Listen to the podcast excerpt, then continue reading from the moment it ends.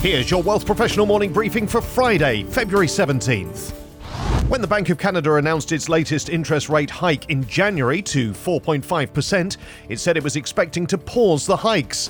And in a speech Thursday, Governor Tiff Macklem appeared to give extra weight to that expectation in a statement to the House of Commons Standing Committee on Finance.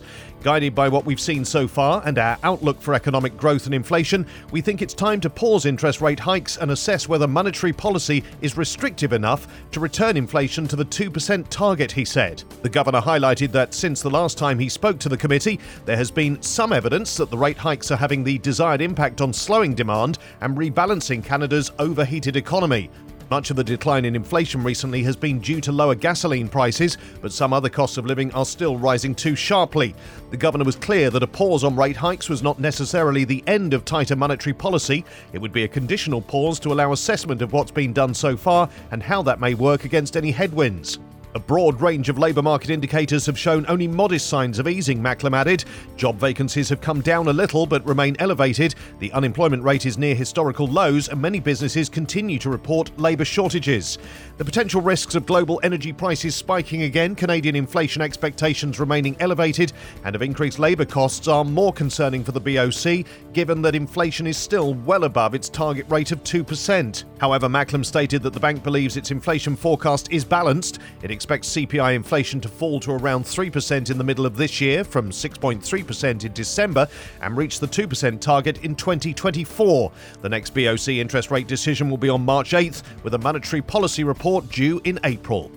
The global hedge fund industry continues to grow, but at a slower pace than during the pandemic. There were only around 900 new funds launched in 2022 compared to a record of more than 2,000 in each of the previous two years, according to a new analysis. Last year saw the smallest number of launches since 2010. Using data from Preqin and various hedge fund managers, Quantum fintech SigTech has researched the industry, which currently has around 30,000 funds globally.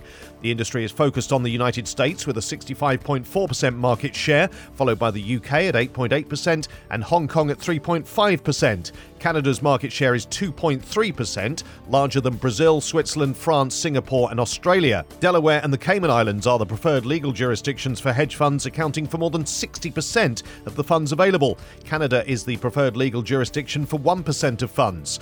But what's behind the sharp slowdown in new hedge funds? Daniel Laveau, SigTech's VP of Investor Solutions, says that one explanation could be the rise in large multi strategy funds, which account for 13% of funds, behind equity, long, and short 27%, and other equity strategies such as market neutral and long biased, and credit funds, which have around 15% each. Large multi strategy funds performed strongly in 2022, along with managed funds and macro funds, although the average hedge fund experienced losses of more than 4% last year, according to the HFRI Fund Weighted Composite Index.